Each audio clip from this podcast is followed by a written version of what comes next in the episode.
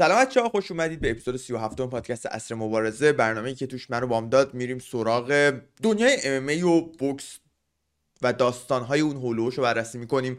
مبارزهایی که اتفاق افتاده راجعش حرف می‌زنیم مبارزهایی که قرار اتفاق بیفته رو پیش بینی می‌کنیم و میریم سراغ خبرهایی که این هولوش داره اتفاق میفته این هفته برخلاف چند هفته گذشته که نسبتا خلوت بود و فایت نایت های اونقدر خوبی رو شاهد نبودیم البته با اینکه fight night هفته قبل نسبتا خوب بود این هفته هفته خیلی پرباری رو داریم حرف زیاد داریم و دوباره می‌رسیم به اپیزودهای نسبتا طولانی تر عصر مبارزه. قبل از همه چی باید بریم سراغ مبارزه هایی که تو طول این هفته اتفاق افتاد توی اف fight night آلدو در مقابل فانت اول میریم سراغ main event این رویداد توی رده وزنی bantamweight که توش ادامه مسیر دو تا fighter سی و خورده ای ساله رو توی رده وزنشون می‌بینیم که فونت فایتر جوونتر تلاش داشت خودش رو به سمت قهرمانی ببره واسه اولین بار و آلدو توی رده وزنی جدید تلاش داره دوباره قهرمان یو بشه.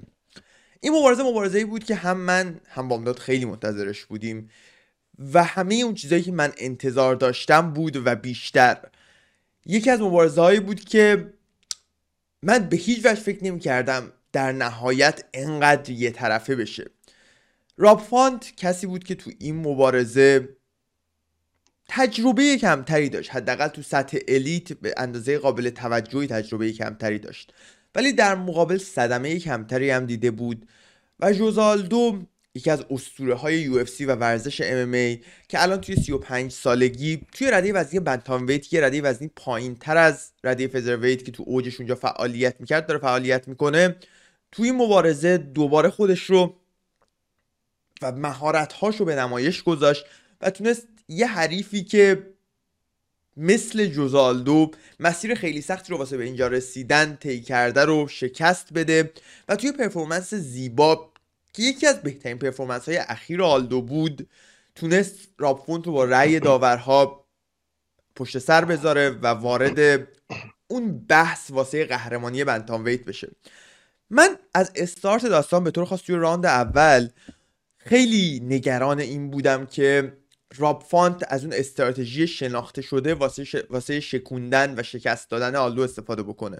اون استراتژی شناخته شده همون استراتژیه که هالووی و پیتر یان استفاده کردن تو طول زمان. استراتژی که فشار بیارن به آلدو با حجم زیاد strike هایی که می‌زنن و چی میگن؟ اون حجم زیادی از octagon که کنترل می‌کنن آلدو رو توی قفس گیر بندازن و آلدو که معمولا وقتی توی این شرایط قرار می‌گیره یه مقدار performance ش minimal تر میشه کمتر مشت می‌زنه و بیشتر دفاع می‌کنه. به نظر میاد تو این مبارزه هم قرار همین مسیر رو پی بگیره و تو round اول دیدیم که راب فانت به طور خاص توی نصفه اول round اول performance خیلی خوبی داشت تونست تمام این چیزایی که تا الان راجبش صحبت کردم رو پیاده بکنه. ولی یه چیزی بود که ما در نظر نگرفته بودیم و اون قدرت آلدو بود. نگاهی که من به این مبارزه داشتم و درکی که من از این مبارزه داشتم این بود که راب فانت و تیمش می‌دونستن که دقیقا چه جوری باید در مقابل آلدو ظاهر بشن و چه performance ی باید داشته باشن تا بتونن این اسطوره رو پشت سر بذارن.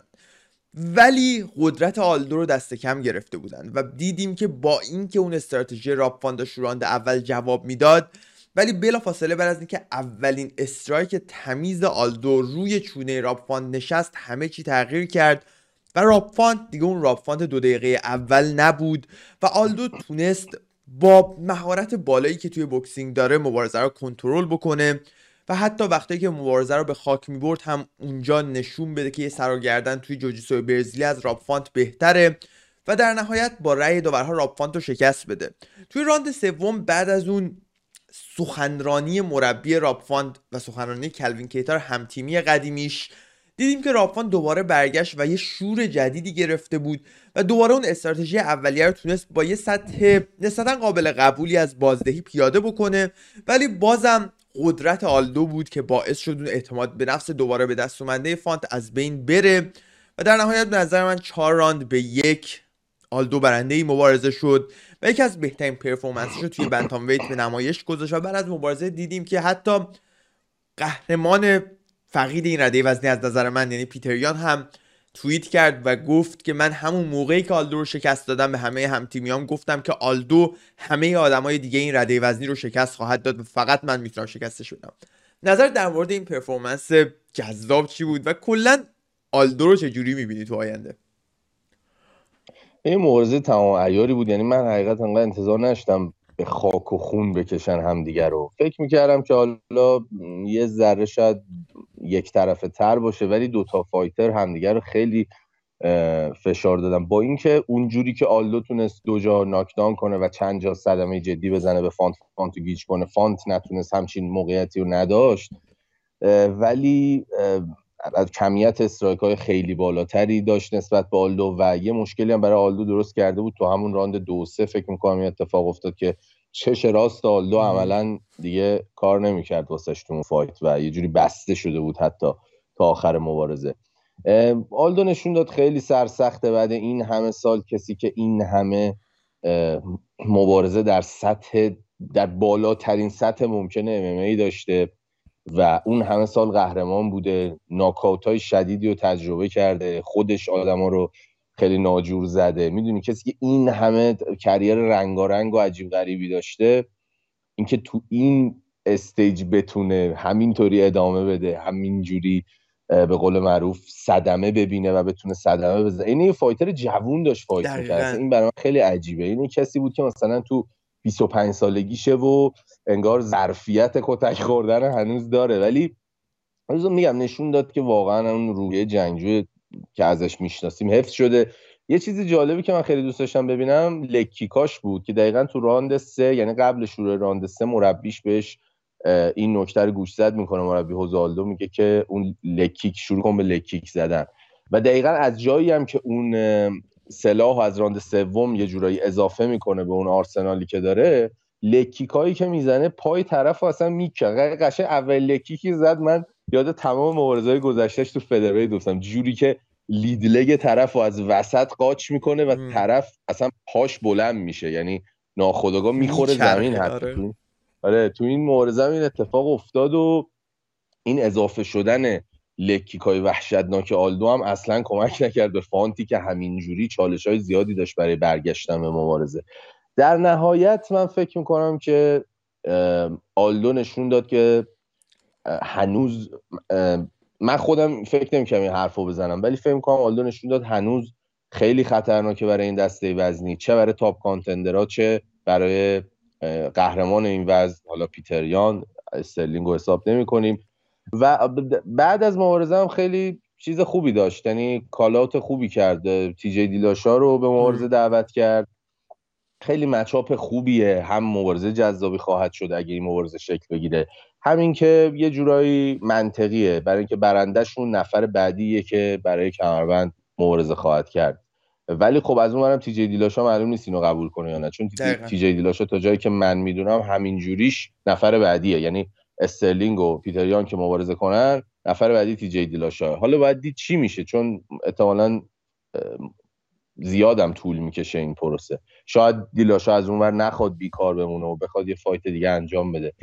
معلوم نیست چی میشه. من فکر می‌کنم ولی خوزه آلدو من دوباره این شانس رو براش قائل میشم که اگر بتونه یه نفر دیگه مثل دیلاشا رو شکست بده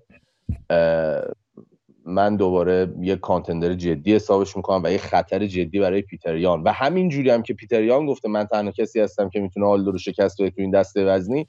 یه جورایی منم یه حس متقابلی دارم. یعنی منم الان نگاه می‌کنم خب پیتریان جوری که بقیه رو همه رو شکست داده تا به اینجا رسیده سندهیگن و فقط با دیلاشا fight نکرده و با هوزه آلدو یه بار مبارزه داشت ولی اولین باری بود که فکر می‌کنم هوزه آلدو اومده بود bantamweight دومین بار یه اتفاقی قا...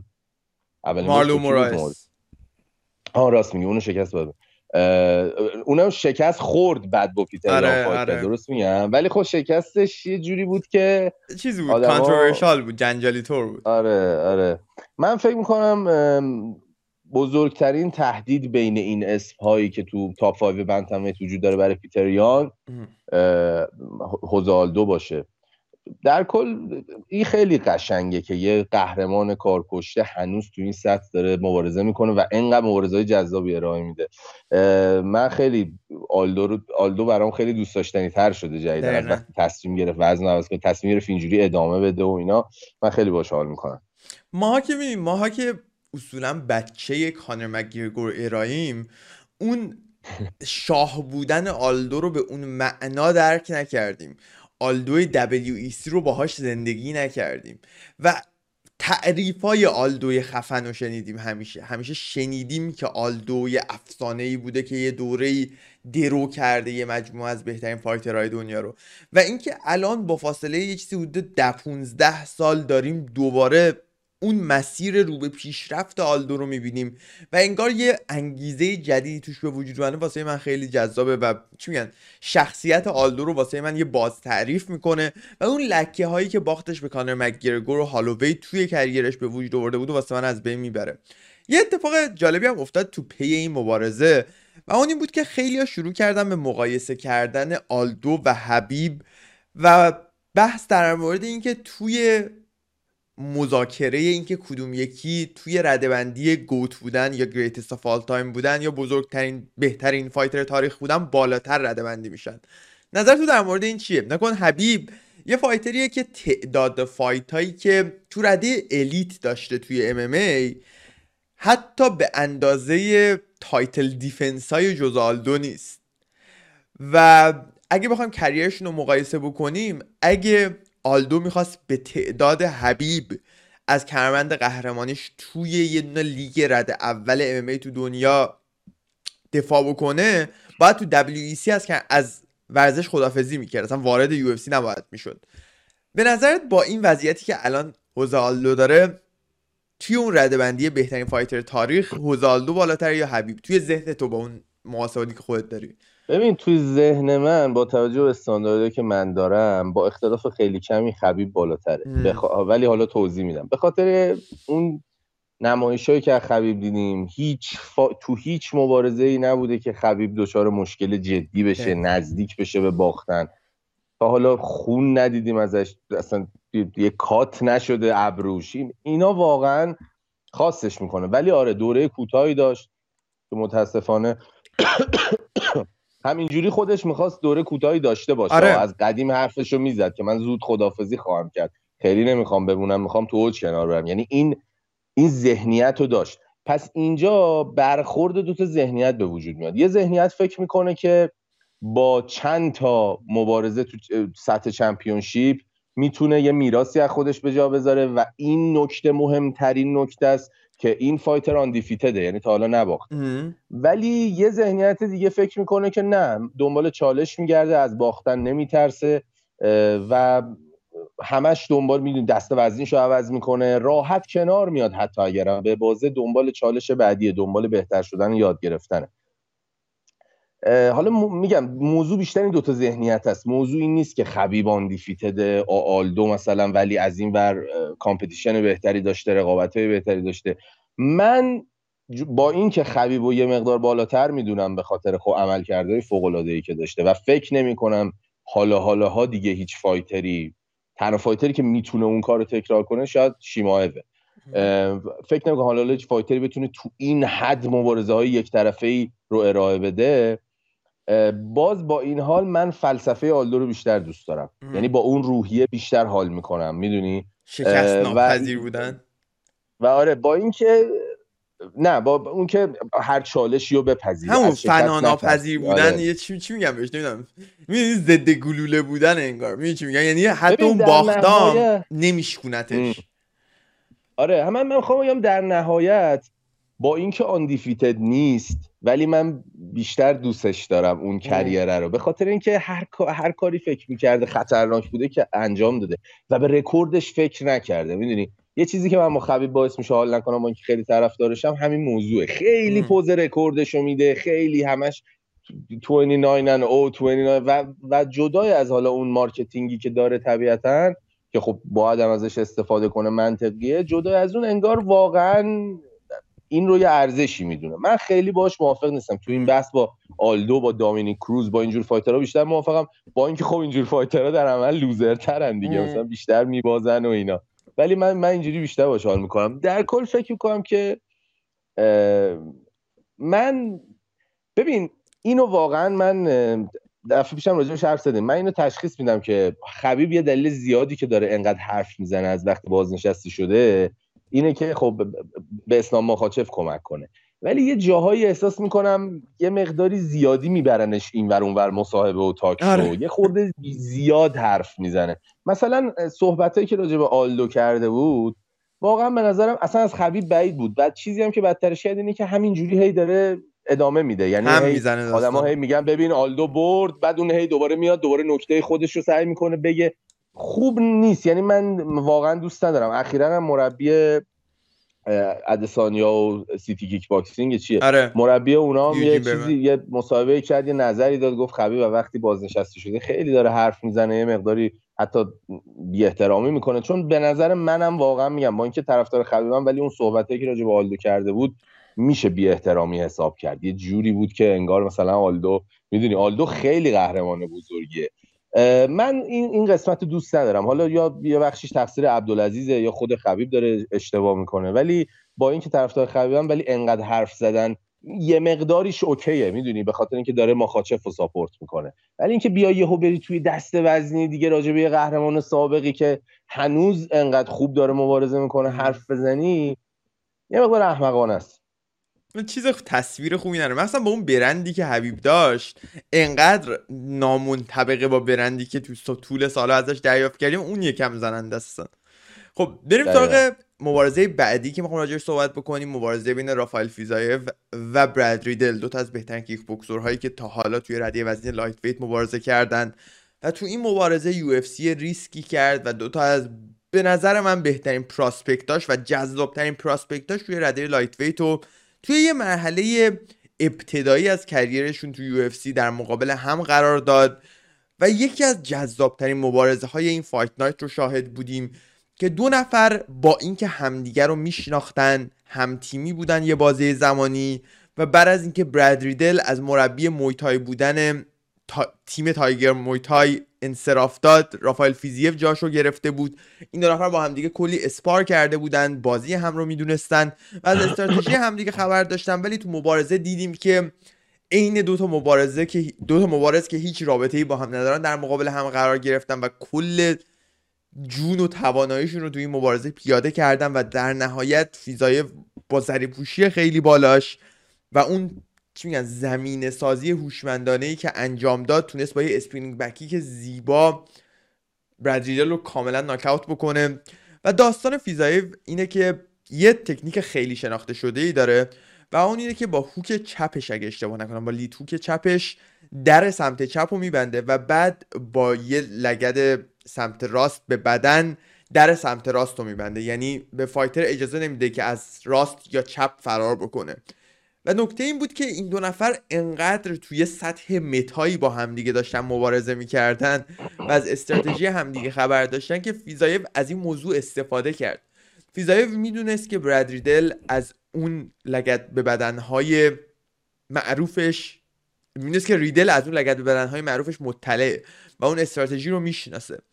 و واسه همین این استراتژی رو به کار برد. چندین بار پشت سر هم هم به کار برد تا جایی که قابل پیش بینیش کرد.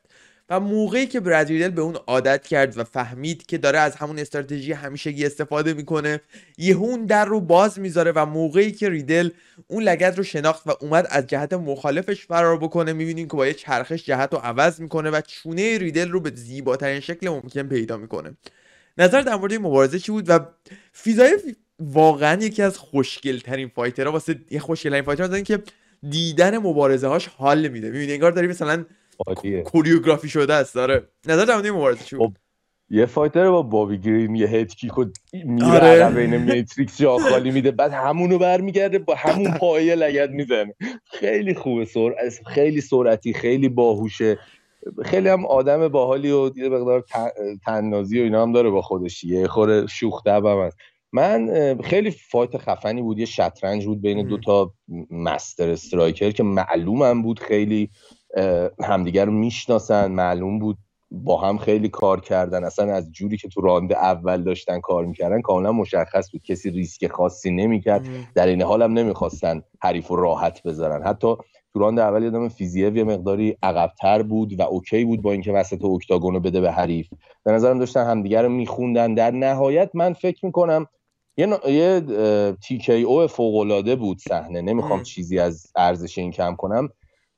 ببخشید. ولی فکر می‌کنم که داور یه مقداری زود stop ش کرد. زود stop کرد فکر آره حالا حالا به این معنا نیست که مثلا شاید دو سه ثانیه بعد یکی دو تا مشت دیگه همین اتفاق میافتاد. ولی خب یه یه مقدار این stoppage های early stoppage یه خورده داره زیاد میشه به نظرم. یه خورده این یه ذره هم باید به fighter می‌دونی زمان بدن. شاید بتونه برگرده. چون جذابترین صحنه هایی هم که دیدیم شامل این میشه که داور به, هر... به کسی که صدمه دیده فرصت میده و بگو. بگو. توی همین کار میگم کلی گیدا و لئوناردو سانتوس کام یکی دو تا fight قبل این بود. اونو دیدی؟ آره آره آره فوق العاده بود عجب. اون لئوناردو سانتوس دیدی؟ اون لئوناردو سانتوس. اون بدبخت بیچاره آره. توی بازه زمانی ده ساله یکی از بهترین fighter های lightweight بوده. خب؟ انقدر مصدوم می‌شد. سه سال یه بار مبارزه می‌کرد. بعد کوین لی رو تو اوج شکست داده بود. چون چند تا برد خفن دیگه تو UFC داره.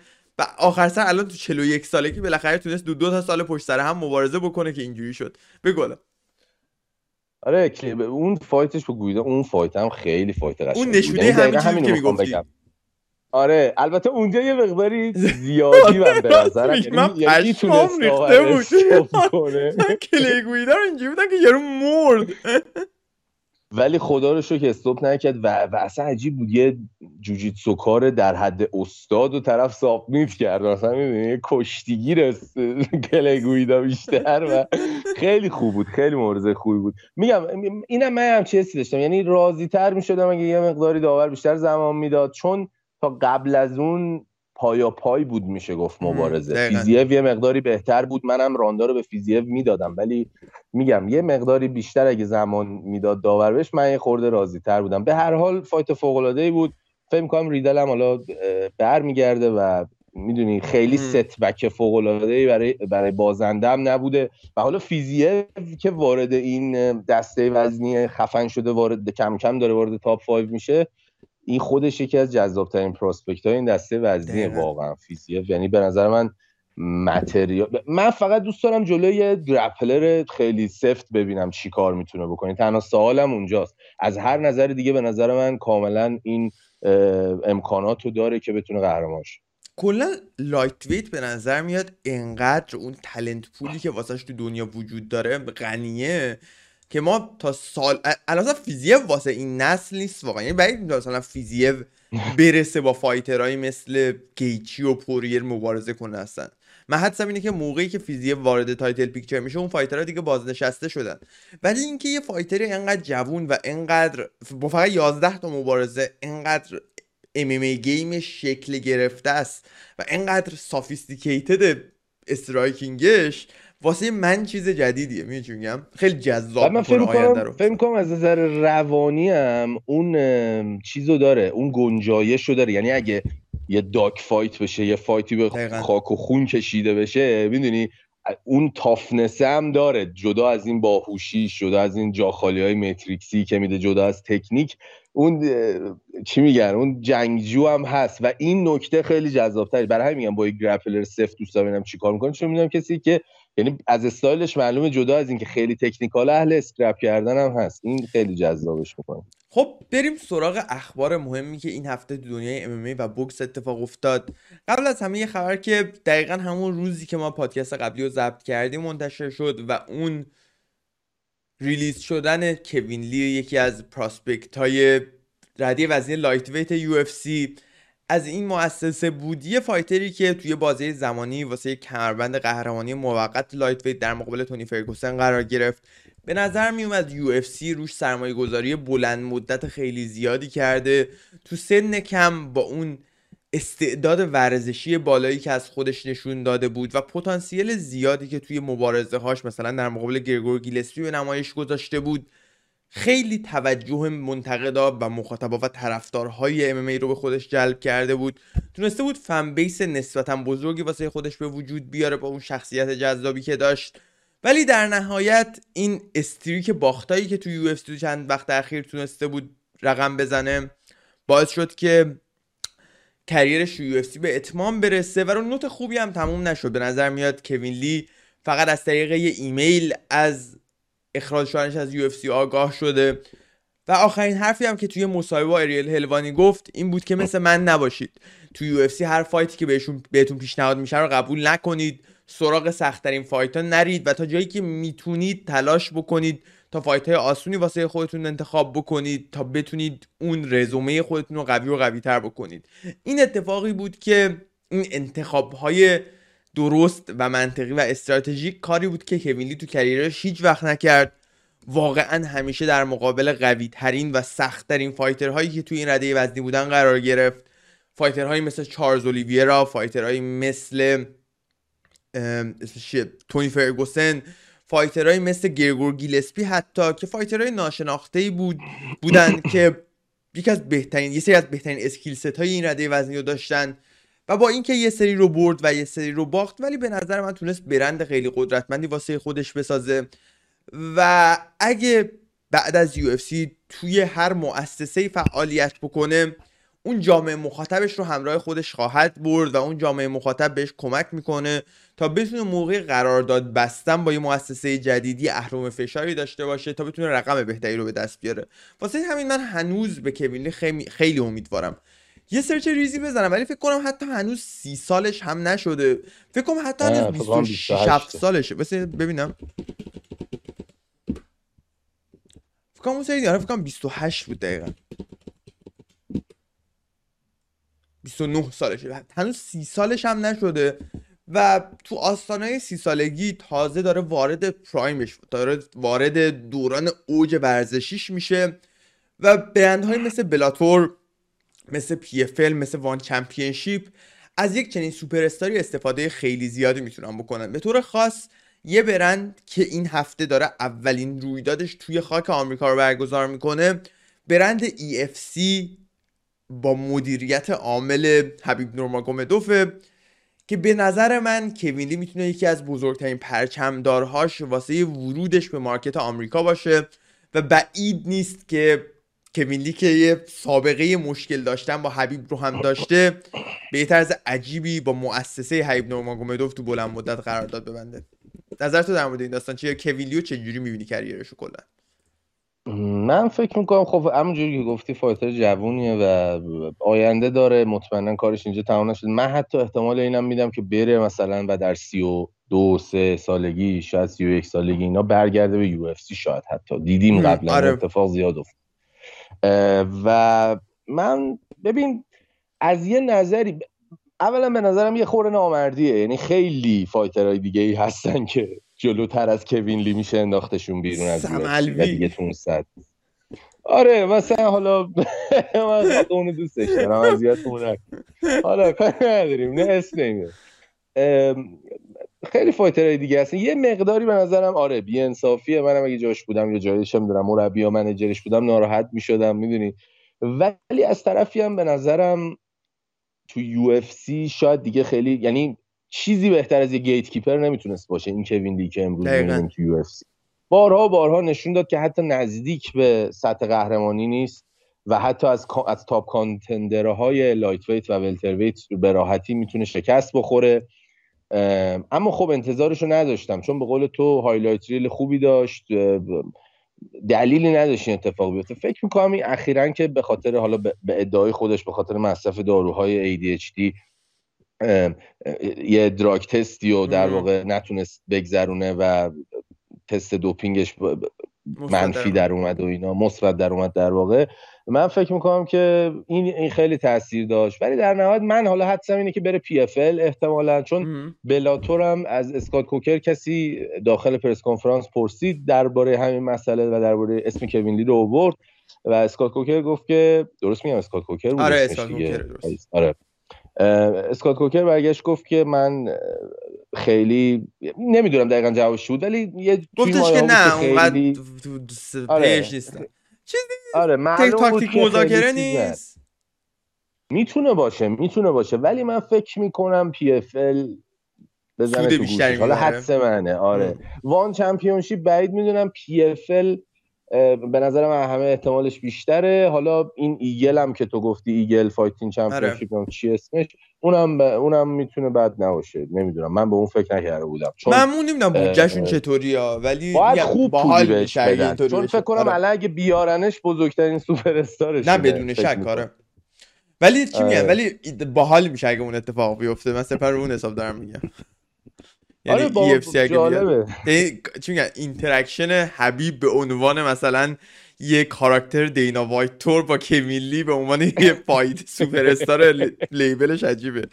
خب بریم سراغ خبر بعدی که بریم سراغش. خبر عجیب غریب که من به شخصه اصلا انتظارشو نداشتم. حداقل انقدر نزدیک به یه مبارزه که منتظرش بودی اتفاق بیفته. میریم سراغ دوباره یه نفری که هر چقدر تلاش می‌کنه راجبش صحبت نکنیم. همچنان تو headline هاست. جیک پال یه fighter ی که دنیای بوکس رو به نظر میاد هیپنوتیزم کرده و کم کم داره از یه یوتیوبر به یه بوکسور واقعی تبدیل میشه به یه طرز عجیب غریبی. جیک پال قرار بود تو هفته آی... دو هفته آینده در مقابل تامی فیوری برادر کوچیکتر تایسون فیوری قرار بگیره و واسه اولین بار در مقابل یه بوکسور حرفه‌ای یه مبارزه بوکس رو داشته باشه. ولی تامی فیوری به خاطر بیماری که دچارش شده مجبور از مبارزه کنار بکشه.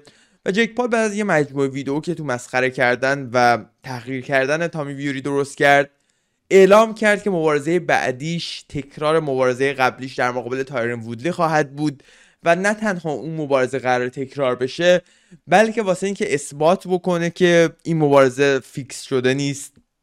و تایرن وودلی قراره با تمام انرژی توی این مبارزه واسه ناک‌اوت کردن جیک پال تلاش بکنه. گفته که من اگه تایرن وودلی منو ناک‌اوت بکنه 500 هزار دلار از جیب خودم به درآمدش اضافه می‌کنم و به تایرن وودلی پول میدم. نظر در مورد این مبارزه چیه و نظر در مورد این stipulation خاصی که جیک پال گذاشته چیه؟ این بازی روانی رو که داره دفعه پیش شرط بست تتو بزنیم یه دفعه دیگه. اکثرا خیلی با پول ور میره داره یعنی دیگه دست بالا رو داره. آره اصلا یکی از سلاحاش اینه که fighter ها رو مدام تحقیر می‌کنه که مثلا شما یه عمر دارید تو ورزشتون قهرمانید و این همه احترام دارید ولی. الان دارید پنج اندازه پنج تا مثلا فایت چمپیونشیپش در آورده وودلی با من. می‌دونی؟ راستم میگه آره از نظر این- این حرف فکته ولی خب خوش نمیاد برای خیلی خیلی خوششون نمیاد. یه واقعیتیه. ببین حالا تامی فیوری در نظر می‌گیریم که واقعا مصدوم شده مثل اینکه دندش شکسته و اینا. در این صورت ببین نمی‌دونم چی بگم. وودلی الان توی شرایطیه که اگه این یکی هم به بازه بابا خیلی دیگه داریم بده. سه تا مبارزه دیگه پنج تا مبارزه است داریم این حرفو می‌زنیم دیگه ول کن دیگه. نه نه نه. دیگه آره، اگه این. یکی هم به داریم از مبارزش با درنتیل به بعد این حرفو می‌زنیم هر مبارزه. درست آخه بعدم شد خیلی براش. ببین تو به خصوص وقتی اون تتو رو زد. آره. نداریم. تو مبارزه اول آخه اینجوری بود که فقط یه صحنه یکی صدمه دید. اونم جیک پال توسط وودلی بود و همه حرسشون بیشتر این در اومده بود که چرا ادامه ندادی و تموم نکردی کارو. این دیالوگ یه خورده فرق داره با اینکه چرا به این بچه باختی. ام. ولی اگه دفعه دومم این اتفاق بیفته و حالا به هر نحوی این دفعه دیگه مهم نیست. دو بارم ناکاوتش کنه ولی به بازه من مهم نیست. ناک داونش کنه ولی به بازه مهم نیست برای من.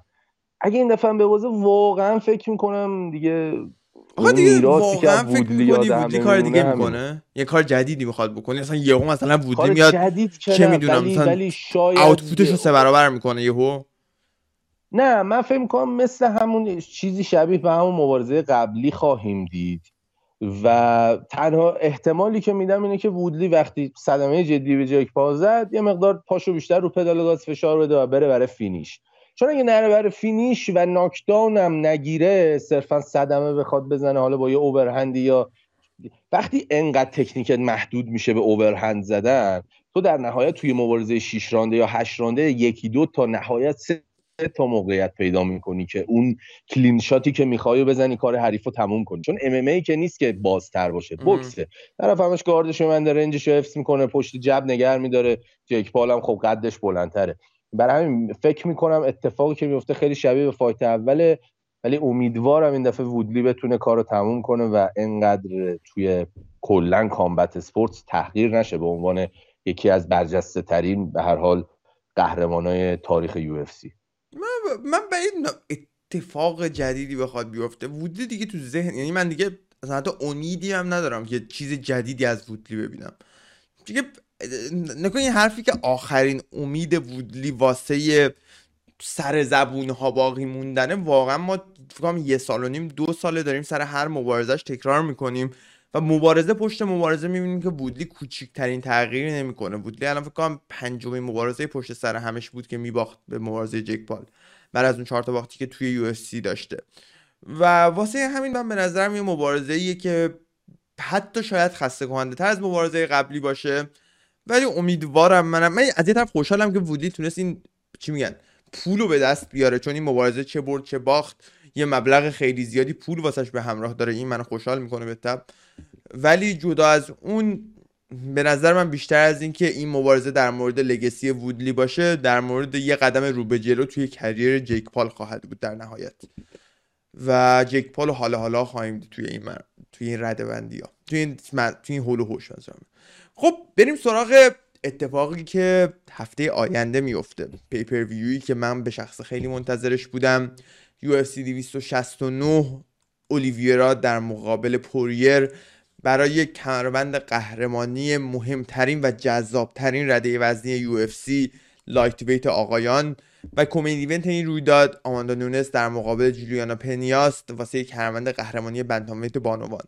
اول از همه بریم سراغ main event این رویداد که واسه کمربند قهرمانی lightweight همونطور که گفتم بین چارلز اولیویرا قهرمان حال حاضر که با شکستن مایکل چندلر تونست قهرمان این رده وزنی بشه و داستین پوریر قهرمان موقت سابق این رده وزنی که بعد از اینکه در مقابل حبیب شکست خورد تونست برگرده و تو مبارزه هایی که با کانر مکگریگور داشت شهرت خودش رو و ارزش برند خودش رو چندین برابر بکنه و به یکی از بزرگترین سوپر استارهای UFC تبدیل بشه و این super fight رو از نظر من به وجود بیاره که خیلیا داستین پوریر رو قهرمان بدون تاج و تخت این رده وزنی در نظر می‌گیرن توی مبارزه. قبل از همه چی بریم سراغ رکورد و محل این دو نفر توی کریرشون.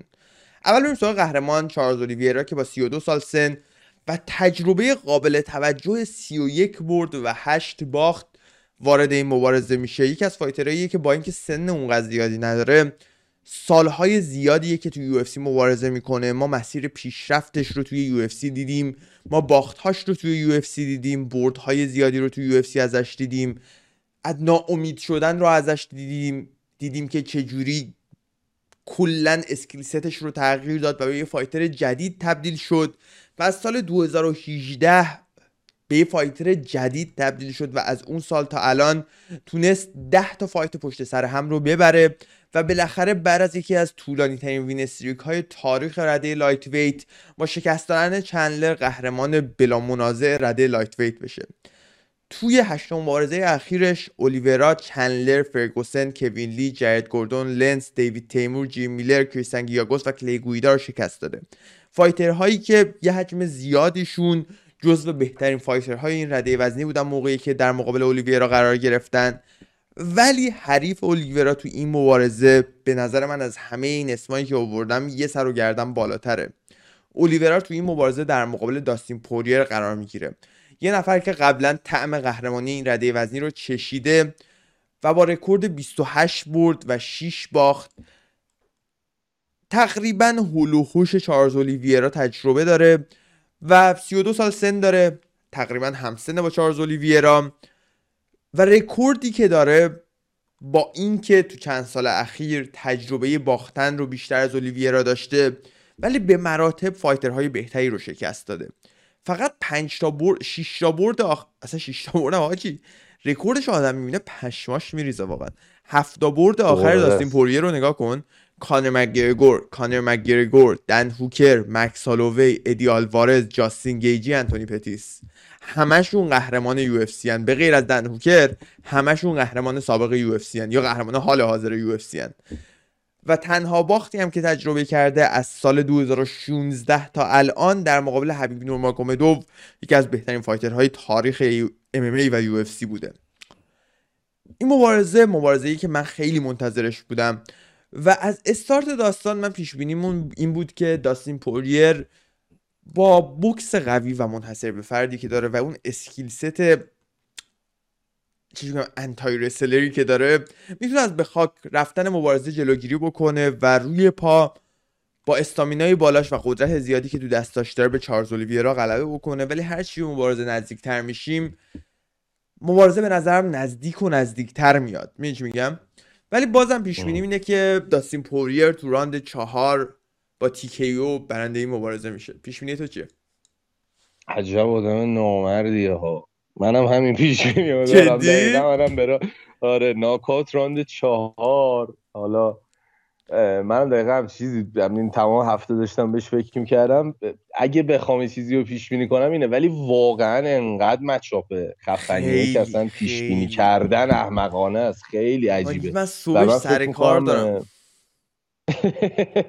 من فکر می‌کنم که ببین اولیویرا می‌تونه برندشه ولی من فقط یه سناریو اینم برندشه. اونم که بتونه submission به دست بیاره طبیعتا. یکی از بهترین submission artist های تاریخ UFC و این اصلا دور از ذهن نیست. اما در مقابلش من فکر کنم داستین پوریر بتونه از در واقع اون تبادلایی که تو grappling با هم می‌کنن پیروز بیرون بیاد به این معنا که بتونه دوباره fight و ببره تو حالت سرپا.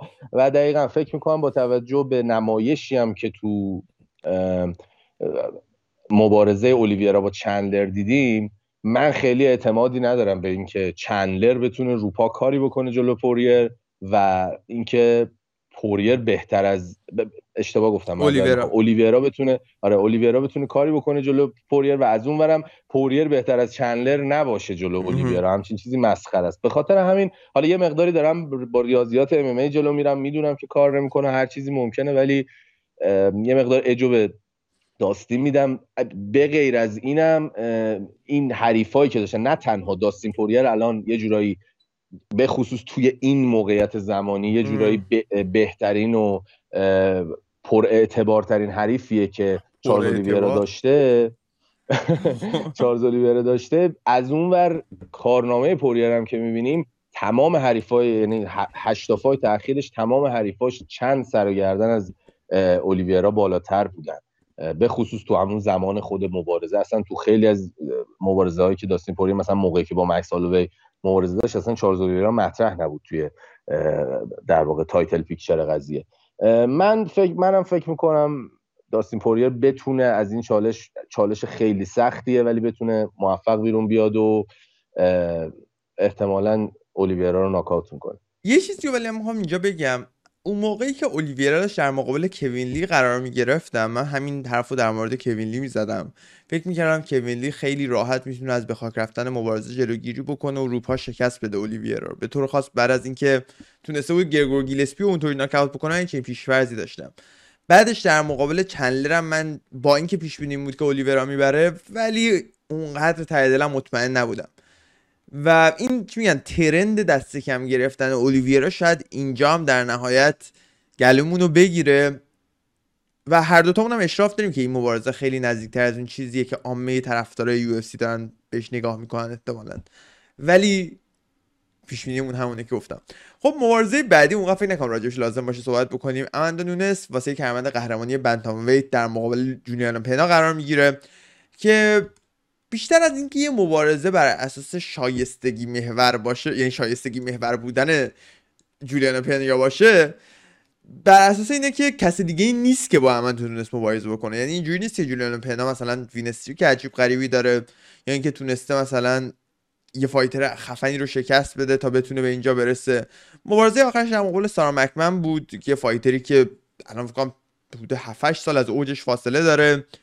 و تونست اون حریف رو شکست بده و بلافاصله بعد از اون یه برد تونست در مقابل اماندا نونس قرار بگیره به خاطر اون چی میگم PR campaign پربازدهی که پیش گرفته بود. و اماندا نونس هم که بدون تمرین کردن به نظر من می‌تونه این مبارزه رو ببره به تبع خوشحال میشه که پول بیشتری در بیاره. و در نهایت من پیش بینی اونقدر پیچیده ای ندارم. پیش بینی اینه که اماندا نونس جولیانا پنا رو می‌کنه توی راند دوم. و در نهایت برنده مبارزه میشه. پیش بینی چیه؟ من فکر کنم نونز با ناکات برنده میشه ولی خب راند دوم یه مقدار من فکر کنم بیشتر طول می‌کشه. به نظر من نونز تا اینجا سخت ترین title fight ی که داشت رو کاغذ جلو هالی هولم بود ولی در عمل جلو جر... جرمن درندمه آره. اگه اشتباه نگم اسمشو جلوی اون بود. من حالا پیش بینی اینه که جولیانا پنا من مثل خیلی دست کمش نمی‌گیرم و فکر می‌کنم با اینکه به نظرم آماندا نونز بدون مشکل خاصی برنده میشه ولی فکر می‌کنم یکی از سختترین چالش های آماندا نونس خواهد بود خارج از والنتینا شفچنکو. آره من اینجوری فکر میگان اندرسون توری بیش میره. نه میگان اندرسون خیلی نه اصلا اونو به جولیانا پنا نمی‌تونی مقایسه شاید چیز نیستی یه مقدار fight های قبلی پنیا رو ببینی خیلی وقت ندیدم fight ش رو واقعا ولی ببین اون روحیه چیزه رو داره اون سگ برزیلیه رو داره درونش. می‌دونی چی میگم؟ یکم نژادپرستانه است ولی fighter ه نه. اون میمون آفریقاییه توشه می‌دونی چی میگم؟ نه مثلا اون اون اون روحیه که همین نمی که از آلدو دیدیم به خاک و خونم کشیده بشه می‌تونه push کنه مثل مثل مثلا میگان اندرسون نیست از اون نظر. آره. و من فکر کنم یه مقداری سرسختتر و اینا. از این لحاظ من فکر کنم چالش در کنار جرمن درندوی شاید حتی هم از اون یه مقدار سختتر باشه. من فکر کنم یکی از بزرگترین چالش آماندا نونزه ولی بازم فکر نمی‌کنم بتونه از پس آماندا نونز بر بیاد. آماندا نونز یعنی یه چیزی که باعث میشه خیلی اختلاف داشته باشن و اصلا نشه راجبش فکر کرد اون سطح تجربه ای که دارن. آماندا نونز بهترین ها رو شکست داده. ولی جولیانا پنا اصلا با یکیشون هم fight نکرده. نمی‌دونم با با, با ولنتینا شفچنکو fight کرده که چیز شده. که سابمیت شده. بعد اصلا نکتهش اینه که جولیانا پنیا جوجیتسو کار خفنیه. می‌دونی میگم؟ بعد کی می‌خواد امندونس رو به خاک ببره؟ بعد جلوی امندونس می‌خوای جوجیتسو کار کنی آخه. امندونس بدون شک جوجیتسو کار بهتری از پنیا. در کنارش در مورد بوکسی اصلا صحبت نباید بکنیم فکر کنم. مبارزه بعدی که قرار اتفاق بیفته مبارزه سوم این کارت قرار بود. هورهه ماسویدال در مقابل لون ادواردز باشه ولی هورهه ماسویدال به خاطر مسئولیتی داشت مجبور شد کنار بکشه. و الان مبارزه سوم جف نیل در مقابل سانتیاگو پانزینی بیوه یه مبارزه جذاب توی رده وزنی welterweight که جف نیل توی سن 31 سالگی با رکورد 13 برد و 4 باخت وارد این مبارزه میشه. جف نیل بر از اینکه شروع خیلی خوبی رو توی UFC داشت و تونست 5 تا مبارزه پشت سر هم و در مقابل fighter هایی مثل مایک پری، بلال محمد، فرانک کاماچو و نیکو پرایس برنده بشه تو دو تا مبارزه آخرش دو تا باخت بد رو با رأی داورها تجربه کرد.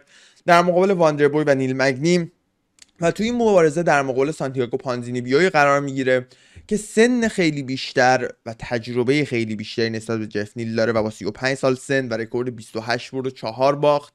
وارد این مبارزه میشه و تو مبارزه آخرش بعد از اون باخت بدی که در مقابل لیجینگ لیانگ تجربه کرده بود تونست یه برد رو در مقابل میگل بایزا به دست بیاره و تو این مبارزه تلاش می‌کنه دوباره خودش رو وارد اون top 10 رده وزنی ول top 15 رده وزنی welterweight بکنه. مبارزه ایه که توش دو تا از بهترین بوکسورهای رده welterweight به نظر من در مقابل هم قرار می‌گیرن و قدرت جفنیل در مقابل سرعت و efficiency و پربازده بودن پانزینی بیو قرار می‌گیره. ولی یه چیزی که منو نگران می‌کنه چونه پانزینی بیو و مشت های مهلک جفنیله که واسه همین پیش بینی من اینه که جفنیل با ناکاوت توی راند اول برنده مبارزه میشه. پیش بینی تو چیه؟ با اینکه جفنیل دو تا مبارزه آخر رو برده پیش بینی یه مقدار ریسکیه ولی پیش بینی مینه آره منم فهم کنم با توجه اینکه پلیس گرفته هفته پیش گنگستشتش پره و می‌زنه آره جفته سی سو نگاه کن تو. ولی حریف خطرناکی هم داره آره. اون حریفش هم خیلی ناکات آرتیست خفنیه. من منم به جفنیل خیلی عجیب نیست که آرژانتین امروز بگو. چی؟ من خیلی عجیب نیست آرژانتین یه فایتر الیت داره سانتیاگو پانزینی بیو آره واقعا عجیبه برای منم. یعنی آرژانتین من اول فکر کنم اوروگوئیه بعد فهمیدم آرژانتینیه. یه نفر. یه نفر است. از اونجا. من فکر می‌کنم که جفنیل بتونه برنده بشه. یه چیزی می‌خواستم بگم قبلش. آره. ولش خب. بریم سراغ مبارزه آخری که پیش بینی می‌کنیم. مبارزه که تو رده وزنی flyweight اتفاق میفته در ادامه مسیر کودی گاربرند تو این رده وزنی. کایکارا فرانس در مقابل کودی گاربرند قرار می‌گیره تا یه خوش آمدگویی بکنه و کودی گاربرند رو وارد رده وزنی flyweight بکنه. این مبارزه واسه دوتا fighter ه که هر دوتاشون تجربه خیلی زیادی دارن ولی توی UFC توی یه جا نیستن. کودی گاربرند سی سال سنشه فقط ولی تجربه خیلی زیادی تو یو داره. تجربه قهرمانی تو رده وزنی بنتام ویت رو داشته ولی بعد از قهرمانی موفقیت آنچنانی نداشت و تی جی دیلاشا روح و جسم کودی گاربرند تو از آن خودش کرد و کاری کرد که کودی گاربرند کاملا به یه آدم دیگه تبدیل شد.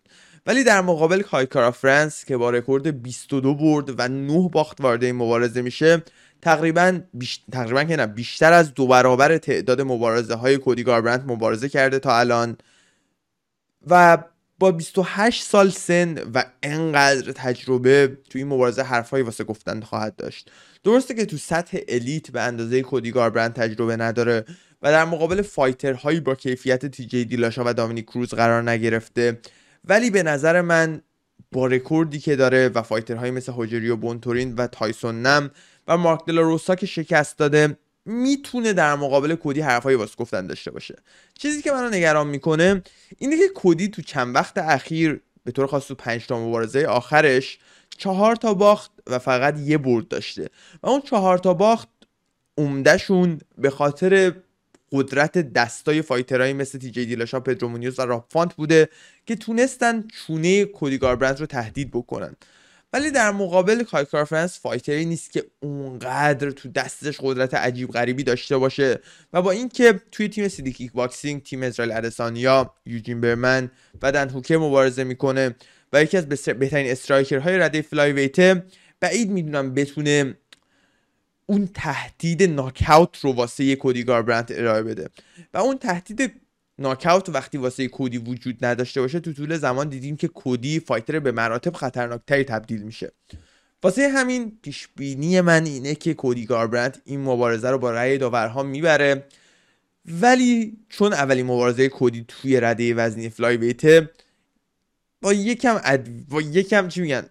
یه نگاهی شک به این پیش بینی نگاه بکنید چون ما نمی‌دونیم که اون ده پوندی که قراره کودی کم بکنه چه تاثیر تو performance ش خواهد داشت. تا حالا کودی رو توی این رده وزنی ندیدیم و تغییر دراماتیکی هم هست. ده پوند توی رده وزنی تو فاصله رده وزنی مثلا lightweight و featherweight نسبت به ده پوند توی فاصله flyweight و bantamweight خیلی فرق داره با هم دیگه.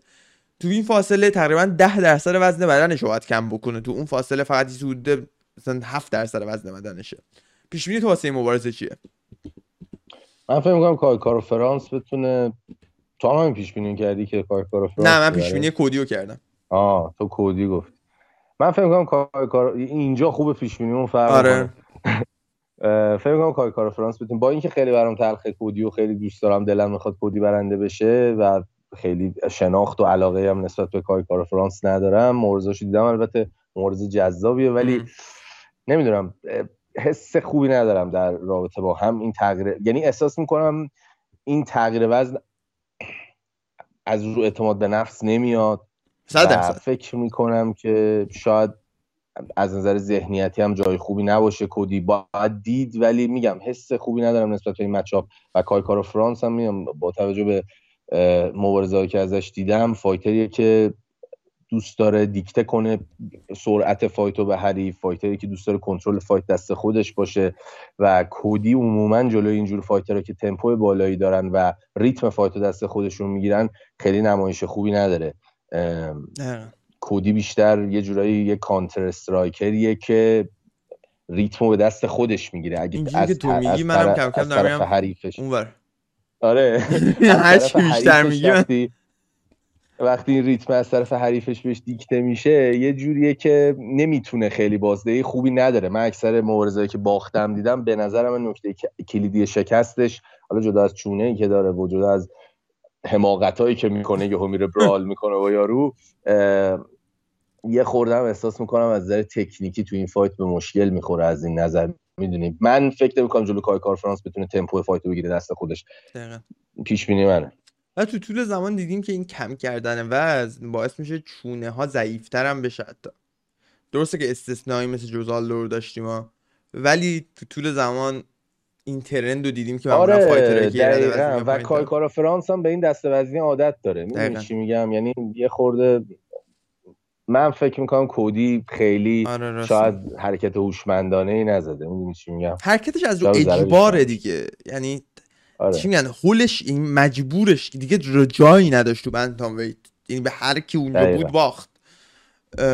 آره دیگه. ولی من پیش همچنان کودی گاربرند باقی میمونه. و من برعکس تو اونقدر از کودی خوشم اصلا از کودی خوشم نمیاد. نه از شخصیتش نه از چی میگن؟ نه از کاراکتر کاراکترش به عنوان یه مبارز. اون آیکیوی پایینی که توی مبارزه کردن داره بعضی موقع انقدر منو عصبانی می‌کنه. مثلا تو مبارزه با پدرو مونیوز قشنگ من سرمو داشتم میکوبیدم تو دیوار. اوکی قبول دارم حرفتو. واقعا حماقته بدیم. ولی هنوز که هنوزه بهترین عملکردی که من از یه fighter داخل octagon دیدم با اختلاف. آره. بهترین performance ی که از یه fighter داخل octagon دیدم fight کودی بود و دامینیک کروز. یعنی کاری که دامینیک کروز با همه داشت می‌کرد و کودی No Love داشت ده برابرش با دامینیک کروز می‌کرد. و جوری که دامینیک کروز بیچاره شده بود تو اون fight دیدنیه. یعنی اصلا به نظرم اون fight معجزه است. یعنی خیلی عجیبه. خیلی خود کودی هم به نظرم انتظار نداشت. آره واقعا بعد اصلا جا خالی میده ادا ربات در مثلا اصلا حیرت انگیزه. کی جلو دامینیک کروز؟ بعد دامینیک کروز تو prime. دامینیک کروز تو اوج. اصلا مگه میشه این کارو کرد؟ واقعا میگم رو همین حساب من واقعا اون مبارزه باعث شده من یه عشق خاصی نسبت به کودی داشته باشم. صرفا به خاطر همون. و اینا شخصیت و ایناش زیاد نمی‌شناسم. خب بریم سراغ ادامه کارد که باید راجبش صحبت بکنیم.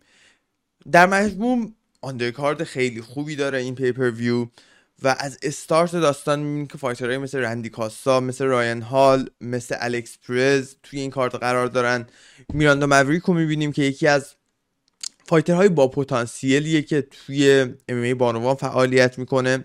به طور خاص دو تا مبارزه است که راجبش صحبت بکنیم. مبارزه شانوملی و هاولین پاویا. هاولین پایوای ببخشید. که ادامه مسیر دوباره به اوج رسیدن شانوملی رو تو شاهد خواهیم بود شاید. یا اینکه می‌بینیم که یه شکست بدی می‌خوره در مقابل پایوا که اونقدر من احتمالش رو کم نمی‌دونم. و اگه بخوام پیش بینی کنم پایوا رو برنده می‌دونم. و جدا از اون دامینیک کروز و پدرو مونیوز رو داریم که تو رده وزنی bantamweight واسه اینکه تو top 5 باقی بمونن در مقابل هم قرار می‌گیرن. و یه مبارزه ای که به نظر من در حقش کم لطفی میشه رده وزنی featherweight مبارزه بین دن ایگه و جاش امته. دو تا از fighter هایی که با اینکه شاید در حال حاضر تو بهترین نقطه career شون نباشن من واسه آیندهشون امید خیلی زیادی دارم و fight خیلی جذابی خواهد بود به نظر من. خب بریم نه خب بریم دیگه نره این بود اپیزود 37 نصر مبارزه. یه ساعت شد تقریبا. دمتون گرم که بودیم بچه ها تا هفته دیگه و نتیجه یو سی 269 میبینیمتون. دمت گرم آمداد. می‌بینم.